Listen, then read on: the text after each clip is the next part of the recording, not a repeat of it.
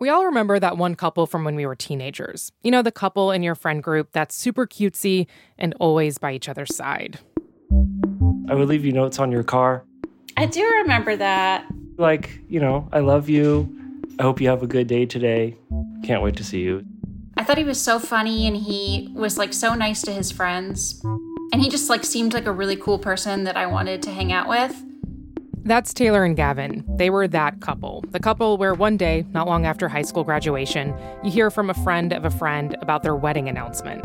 And your first thought is, whoa, already? I told him I liked him in January of 2007.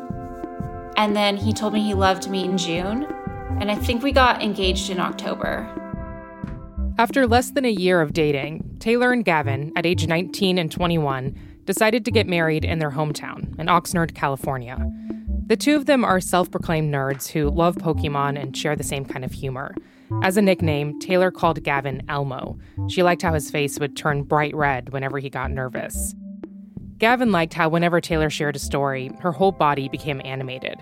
Like if she's talking about a dog, she's getting on all fours to really paint the picture. Neither of them could imagine being with anyone else. Were there people in your life at the time being like, "Oh, y'all are too young," or maybe wait a bit. Oh, everybody, everybody.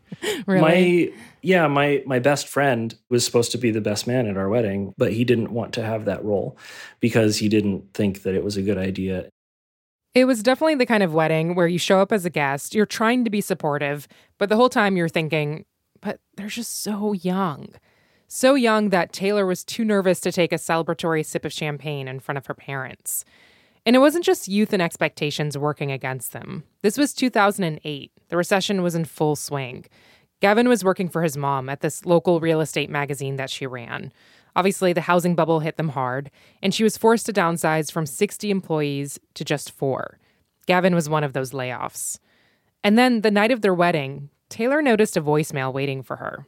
I was in the bathroom and I decided like this is a good time to look at the voicemail that's on my phone.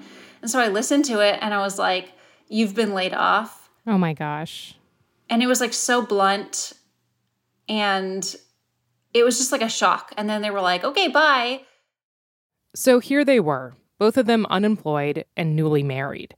The short term plan was to move in with Gavin's parents and live in his childhood bedroom. And they figured surely the rest would sort itself out. I knew that it was going to be different than what a traditional marriage that you see on TV would look like. But I still thought it was going to be fantastic.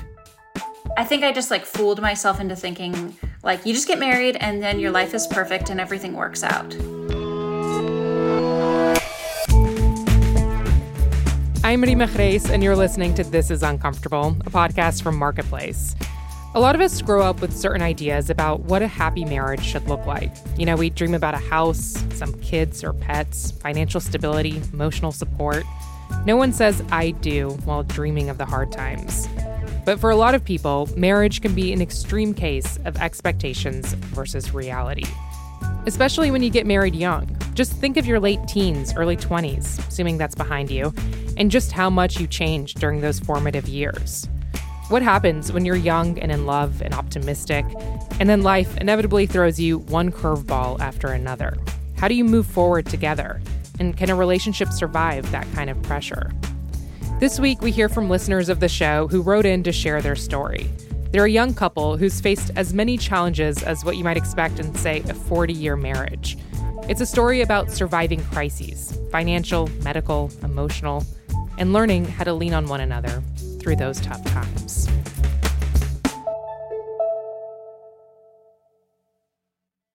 After Taylor and Gavin got married, it felt like they needed some kind of financial miracle, something to help get them out of Gavin's childhood bedroom ASAP. And within weeks, they weirdly did get that miracle, though at first it appeared to be more of a misfortune than a blessing. You see, a few years earlier, while he was still in high school, Gavin had been injured in a freak accident. A three year old was playing in a pickup truck as Gavin was walking down the street. The toddler pulled the emergency brake, sending the truck rolling back down the driveway just as Gavin was passing by. He'd been hospitalized with some broken bones and thankfully recovered by the time he and Taylor got married. But there'd been this ongoing legal battle ever since. With the help of his dad, Gavin was able to negotiate a big settlement with the insurance company of the child's parents to the tune of $100,000. Yeah, it was awesome. The day that we got the check, I wanted to buy a car. Um, and my bank wouldn't let me take out enough to get the car because the check was so I had just deposited it. And so I think I had to talk to the branch manager or something to let them give me a cashier's check for the amount of money to go buy a car. And the spending did not stop there. Right after we got the check, I think we deposited it. We went to the mall. We bought like a million DVDs at Target. We went to one of our favorite stores and bought a ton of clothes. And Gavin got some watches. That's so funny. I see you all just like walking through the mall carrying like comically large bags. we bought a dog. No, you didn't. Yeah, the mall had a, like a pet store, and we're like carrying this dog through the mall. Was that an impulsive decision? Yes. Yes. I remember that at the mall, somebody asked us, like, oh, is it her birthday? Because we were just like, just basically buying whatever we wanted in every store. That initial shopping spree came out to about $2,000, including the puppy. They eventually moved out of Gavin's parents' house into a fancy two bedroom apartment.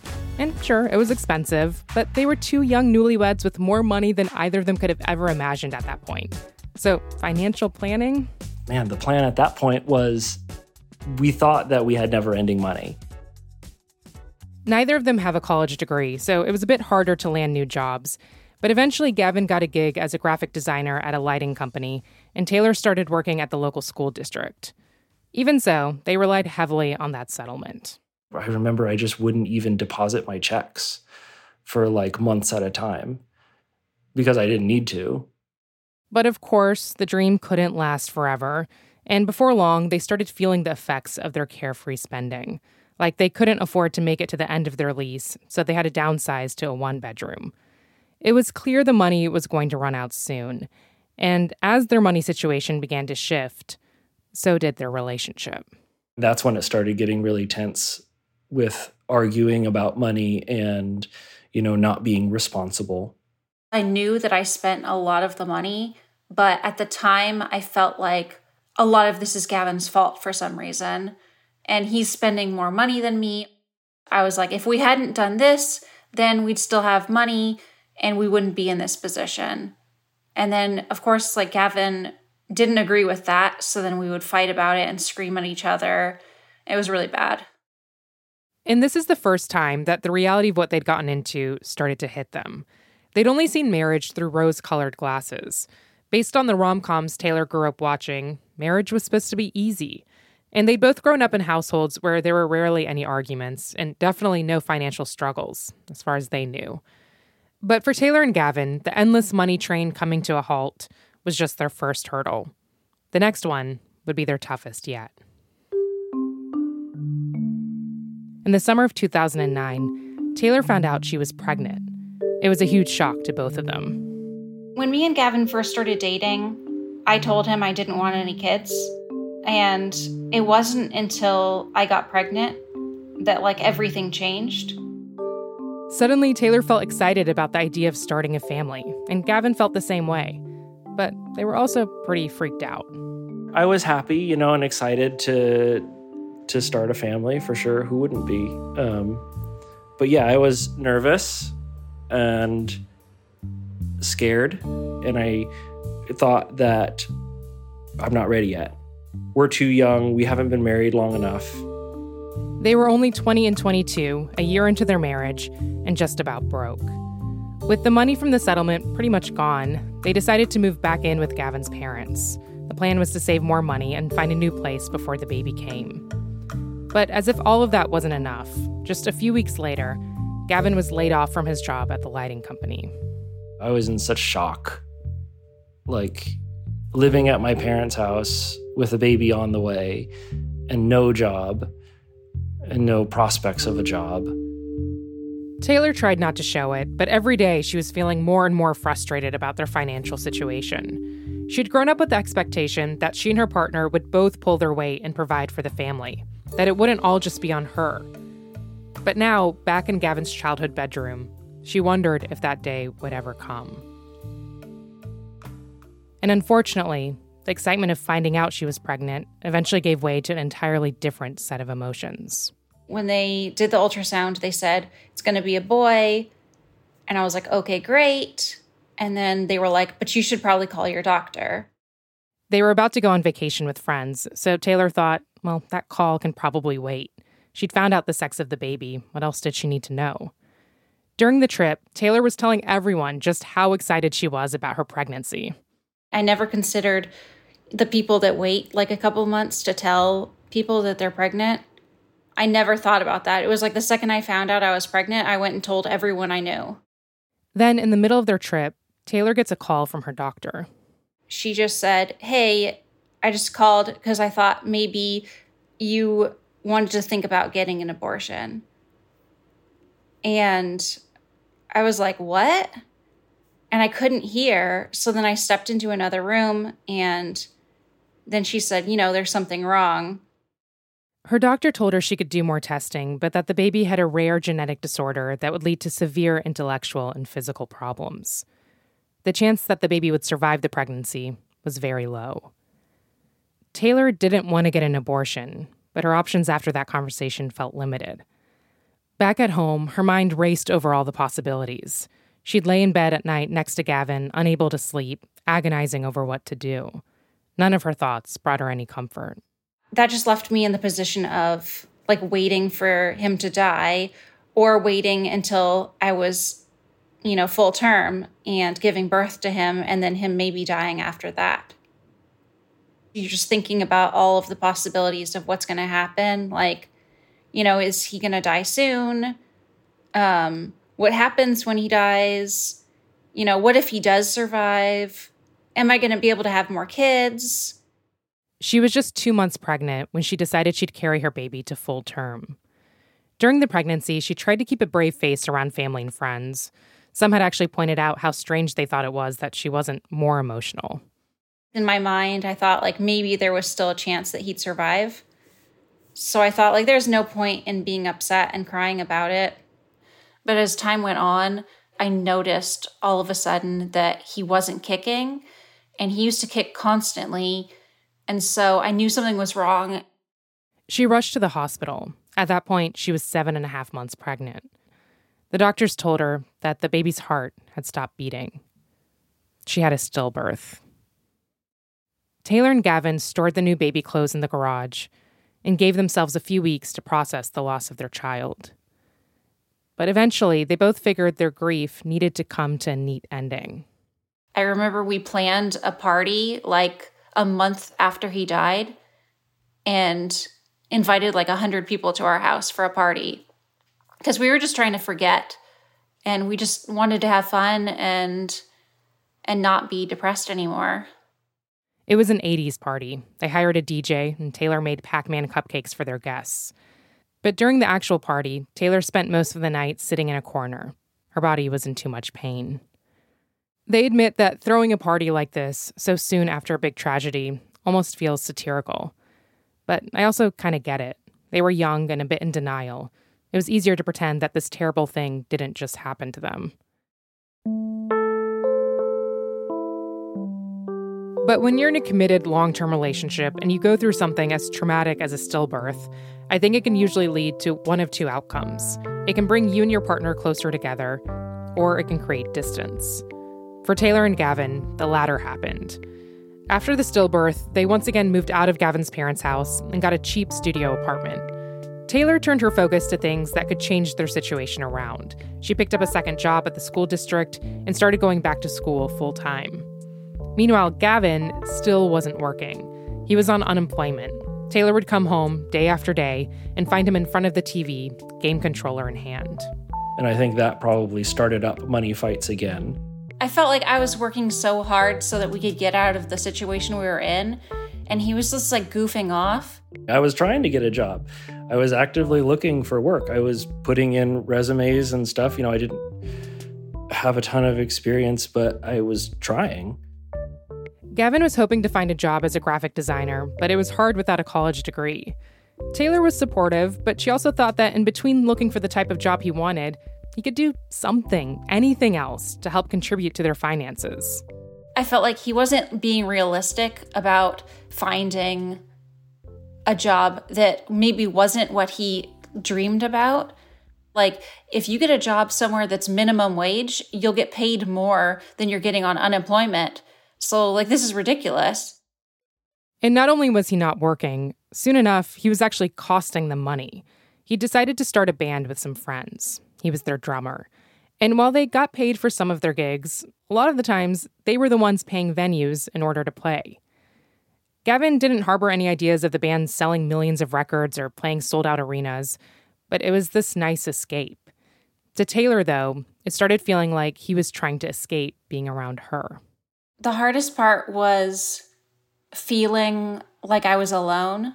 Like I worked all day, I didn't have friends at work. And then I went home and sat there by myself. Um, and it just was like, it was lonely. I think he thought I was nagging him or just making complaints, but I really just genuinely wanted to spend more time with him. I was trying at that time to think about, you know, ways that we could better our life. And we were fighting a lot. So when you're when you're constantly fighting, you know, it's hard to actually want to spend time with that person when a good chunk of the time spent together is spent arguing. Gavin did end up finding at least a part time job working at Rite Aid, which came with some perks. Like every now and then, Gavin would surprise Taylor with cheap vodka, or they'd make a trip to the store together for free ice cream. You could say those were the happier moments together. For the most part, though, over the course of a year, Taylor would come home after a long day of work and school to an empty apartment, while Gavin was usually off either at work or playing with the band. And when they were home at the same time, in their tiny studio apartment, they would sit on opposite sides of the room, often ignoring each other. It felt like the only time they did talk was to argue about their finances. They were always penny pinching, like they'd sourced their Wi Fi from someone in the building whose password they guessed. We would be eating like top ramen every single day for forever, and then Gavin would go and spend money on something that he thought he needed and I would freak out about it. You know, an Xbox or video games or something like that. Something that something that I felt that I needed slash wanted. And I didn't mind eating top ramen every night. Their fights would usually happen late at night, right before bed. And both of them, feeling tired and irritable, would start lashing out at each other. It was, you're an idiot for doing this, and I'm going to make you feel like that. Like, you're stupid for never just telling me or asking me if you can get something. And I would ask you if I was going to get something expensive. So I don't know why you can't ask me. Taylor was just so incredibly frustrated, and she felt like the only way she could express it to Gavin was by raising her voice or putting him down. But at the time, what she wished she could have said was just how scared she felt how badly she wanted them to be financially stable so that one day, hopefully soon, they could try for another baby. After our son died, all I wanted to do was to replace him to make myself feel better. And I didn't want to be working. I wanted to be taking care of our kid. So, like, I was only getting on Gavin because I wanted him to be able to provide for our family. As it often goes in relationships, fights about money or spending quality time together are rarely ever about those actual things. You can usually pin them to much deeper needs or desires. And for Gavin and Taylor, their frustrations, their disappointments, a lot of it stemmed from unresolved feelings related to the loss of their son. Even though they tried their best to bounce back, the reality was that they were still reeling. Gavin's approach was to keep himself moving the video games, the band gigs, yeah, he was 23, he wanted to have fun, but they were also a way of numbing himself. The pregnancy had been agonizing, and even though they both tried to convince themselves they were over it, it was hard up up through the very very end. It took a, a lot out of me that I think I never got back. But instead of talking about how they were feeling, they argued over unpaid bills, the phone or electricity getting cut off. They both remember one night when things got especially heated. They were standing in their bedroom about to go to sleep when Taylor begged Gavin, Can you please be more financially responsible, or at least say you're sorry for spending our paychecks on video games? Like, I just want him to apologize and him to admit that he was wrong and that he would never do it again. But Gavin wouldn't apologize. And so Taylor, feeling like she was out of options, gave an ultimatum. If if you don't apologize, then I'm gone and I'm never coming back. Fine, leave then. Taylor pulled out her suitcase and started filling it with her most sentimental things pictures, jewelry, also whatever money she had lying around. She zipped it up and marched out of the room. I hate you, she said, and I never want to see you again. I think I woke up the next morning and I would try to buy something and the card would get declined. Gavin checked their bank accounts and found that Taylor had drained all their money and moved it to her personal account. He called her up and was like, What the heck? You can't just do that. I, I, need to buy stuff. I need to get gas. I need food. You can't just take all the money and expect to leave me with nothing. Taylor shot back. You should have thought about that before you went and did whatever you did. But here's the thing this wasn't just a one time occurrence. This fight, or some version of it, happened at least 10 times. Each time, Taylor would be gone for no more than a couple days. A lot of the times I knew that it was just a, you know, an outburst and that it would resolve itself. But there were times when I thought that, may, you know, is this gonna, is this it? Is she gonna file for divorce? Uh, am I gonna have to file for divorce? Is, is she really not gonna come back? And in that moment of panic, he'd say the things that Taylor had wanted him to say all along. I would promise that I would do better. I, I promised that I would start making more money. I think I said those exact words verbatim like, I promise I'll start making more money. Whether Gavin followed through on that promise, that's after the break.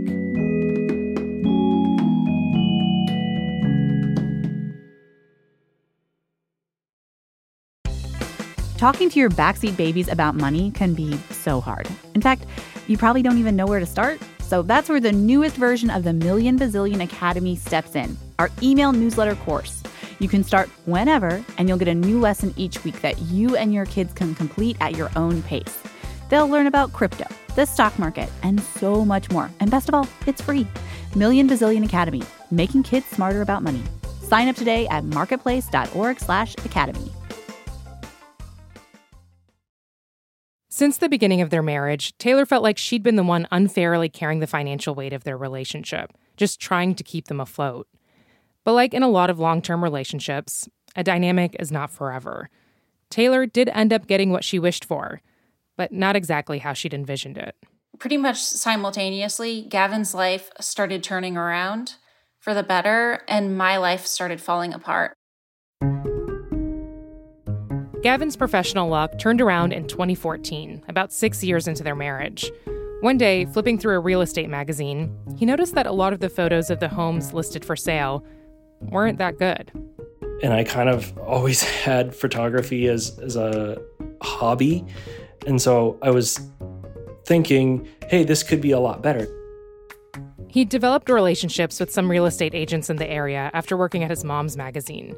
So he reached out and was like, hey, I can take some photos of your listings, just try me out. And when the agents got back the photos, they were like, oh, this is actually really good. And it eventually just started taking off. Agents started hiring him for more and more gigs. And Gavin started to think, maybe I can make this into a full fledged business. He got a lot of jobs fairly quickly and but it still scared me quitting something that was reliable to do something that's maybe not as reliable. I would just say like, you know, don't you trust me? I mean, I think that was the basis of it was just like, come on, just have some some faith in me that I can make this work. You know, if they always say that if you can find a job that you love, that you'll never work a day in your life. And so it true? was something that I uh, it felt like it. It felt like it, yeah. And mm-hmm. so that's why I think it shifted for me because it was something that I liked doing. Going to work didn't feel like work. Up to this point, Gavin and Taylor figured he was destined to keep working low paying nine to five jobs that he hated. He didn't realize he'd be the kind of person who essentially gets lucky, who stumbles across something that not only lights them up, but can be lucrative. Before he knew it, he had enough consistent clients that he could do photography full time. Once I quit my other normal office jobs, I realized really fast that I could never go back to that. He was starting to make about $5,000 a month. And the switch in careers brought other changes with it too. It wasn't just like, wow, Gavin's making more money now. Like the change in him was so dramatic. He started coming home and he was like, I can't wait to show you these pictures I took. He'd come home and we'd sit up until like three o'clock in the morning, just like talking while he edited photos. And I was really just happy during that time because he was so happy and so excited. I feel like when my business started taking off, it was now this is proof that I can show Taylor and present this to her and be like, look, I did what I said I was going to do. You don't have to worry so much. But for her, things were going the complete opposite. As Gavin's career began taking off, Taylor's was falling apart. She'd been working as a librarian at a local school, making about $15,000 a year and she was regularly calling in sick. Going through periods of time where I was like so depressed, I couldn't get out of bed, I couldn't, you know, take a shower, brush my teeth, feed myself, like and then I started to realize that that wasn't normal. She'd had these kind of episodes in the past, but she'd shrugged them off. Like, doesn't everyone experience this? A lot during this time, Gavin would say things like, just get up and you'll feel better. Mm. You know, just stop feeling up, that way. Shower, Wash your face. Eat breakfast. Yeah, and then like you just go about your day and everything's going to be fine. Mm-hmm. Like there's mm-hmm. nothing to worry about. But I just didn't understand. I didn't get it. And I would yell at him and I'd be like, just leave me alone if you can't say anything nice.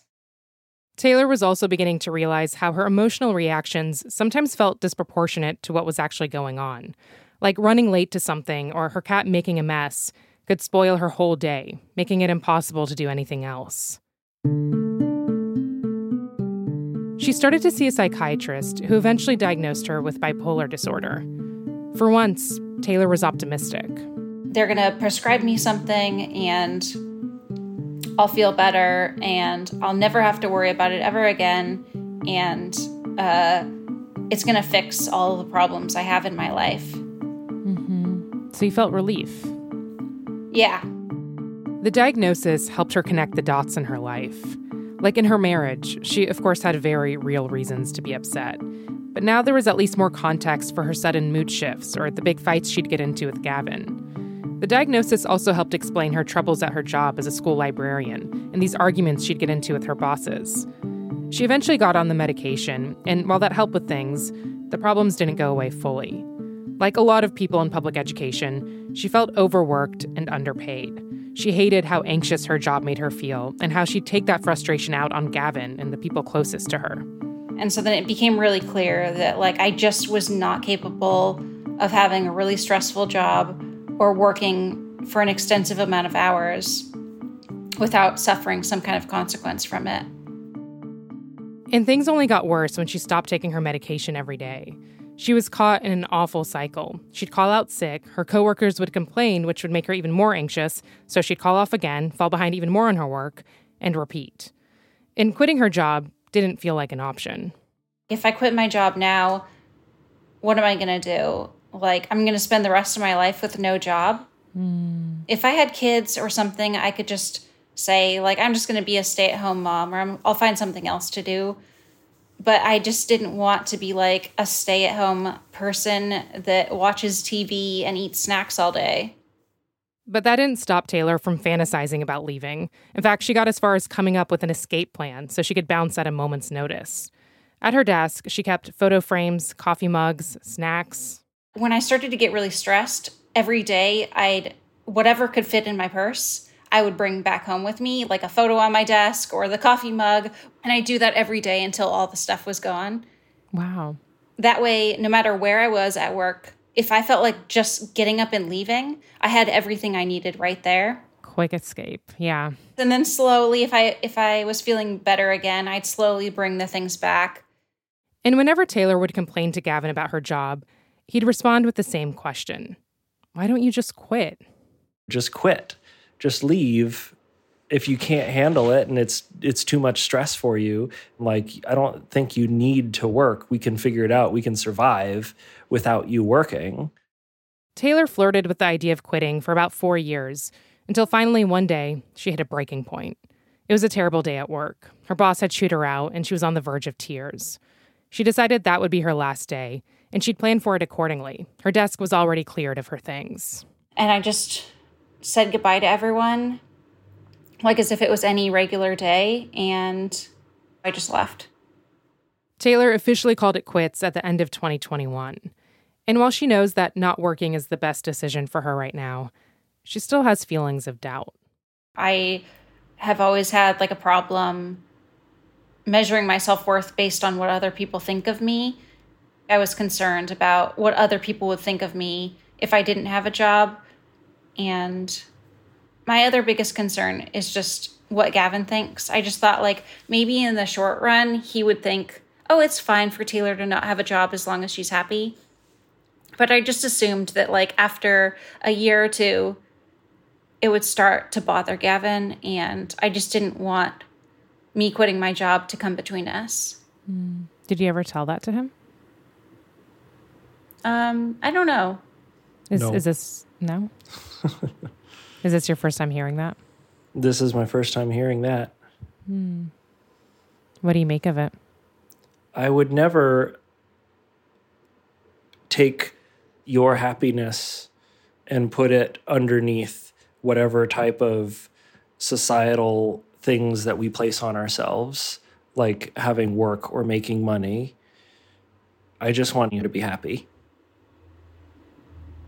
it's it's still just like difficult for me to hear and believe it. Hmm. Why is that? I, it's not it's not something personal with Gavin. Like I don't want to say I'm a crappy person, but sometimes I'm just so depressed that I can't get a lot done. And so if I was the person that was spending all day at work every day and I came home to this person that was like sitting in their pajamas in the evening still and hadn't done anything all day, like I don't know how I would feel. But I think that's this this stigma that we place on mental health is that we're not viewing it the same way as if, you know, Taylor had cancer and I came home from a long day at work while she stayed home and did chemo and she's weak and can't do anything. Like, of course, anybody would say, that oh yeah i would be there i would take care of that person. But for some reason with mental health because it manifests itself in a different way and it looks like just somebody being lazy or somebody being mean that it gets this stigma that it's not a real condition that somebody's battling. Mm-hmm, mm-hmm. and so you feel like yeah you would be supportive. Yeah yeah. Does that give you some assurance hearing that, Taylor? Kind of. when Taylor pauses to think about the dynamic in their relationship, it feels strange that they find themselves in this position.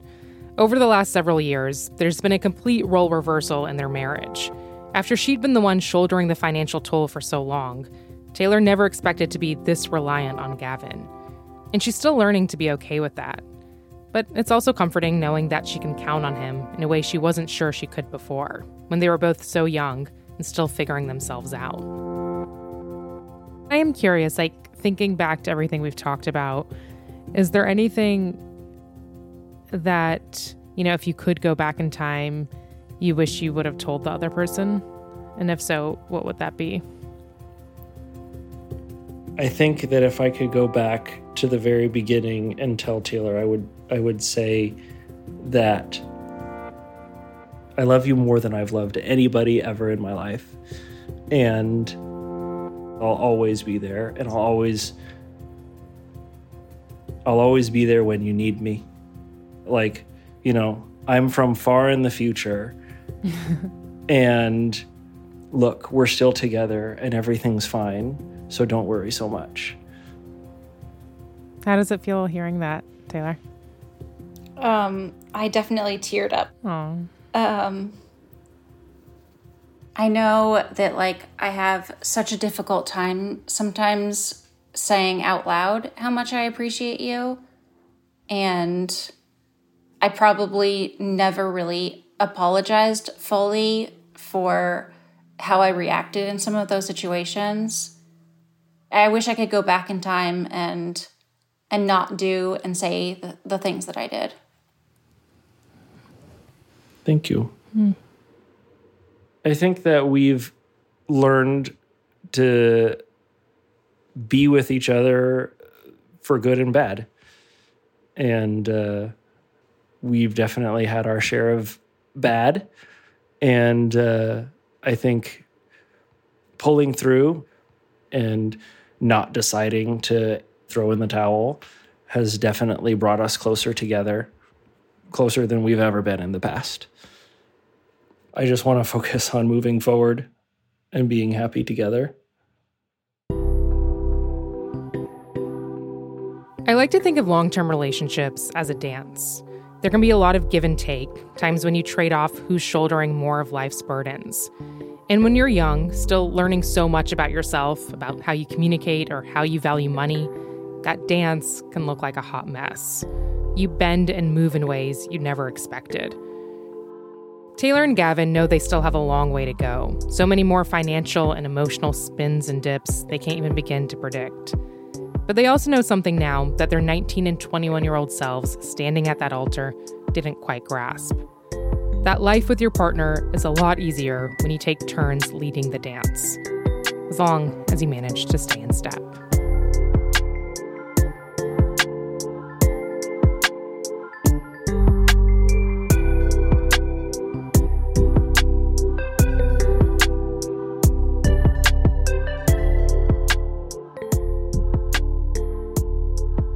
Right, that is all for our show this week. Like I mentioned earlier, Taylor and Gavin are actually listeners, and they initially emailed us to share their story as a potential money fight segment.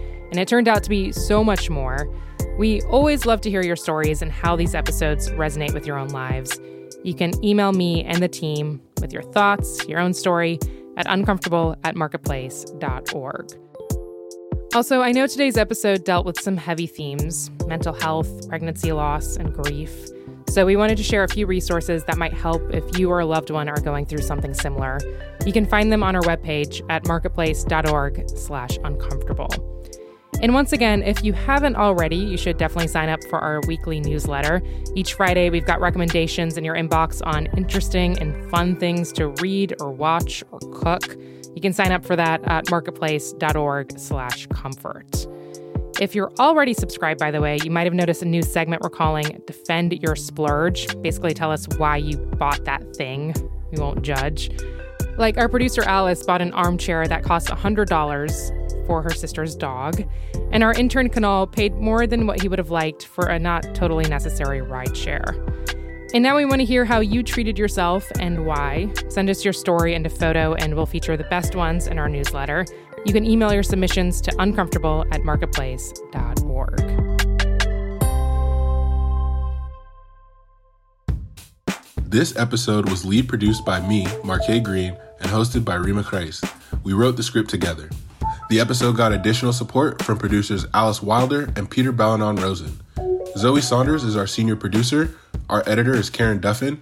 I'm also our digital producer with help from Tony Wagner. Our intern is Kunal Patel. Sound design and audio engineering by Drew Jostad. Donna Tam is the director of On Demand. Francesca Levy is the executive director of digital. And our theme music is by Wonderly. This is Uncomfortable is supported in part by the Cy Sims Foundation, partnering with organizations and people working for a better and more just future since 1985. All right, before we go, next week on our season finale, I'm like a silent freaking maid ghost. One woman faced with her husband's mess goes on strike and documents the whole experience online. There's no way that I'm experiencing this alone. There's no way. That's next week on This Is Uncomfortable. We'll catch y'all then.